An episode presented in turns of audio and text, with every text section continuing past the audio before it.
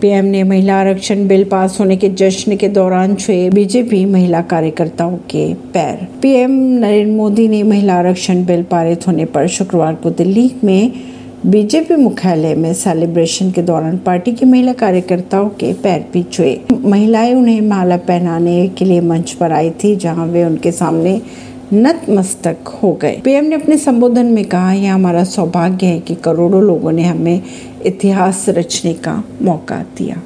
परवीन सिंह, नई दिल से।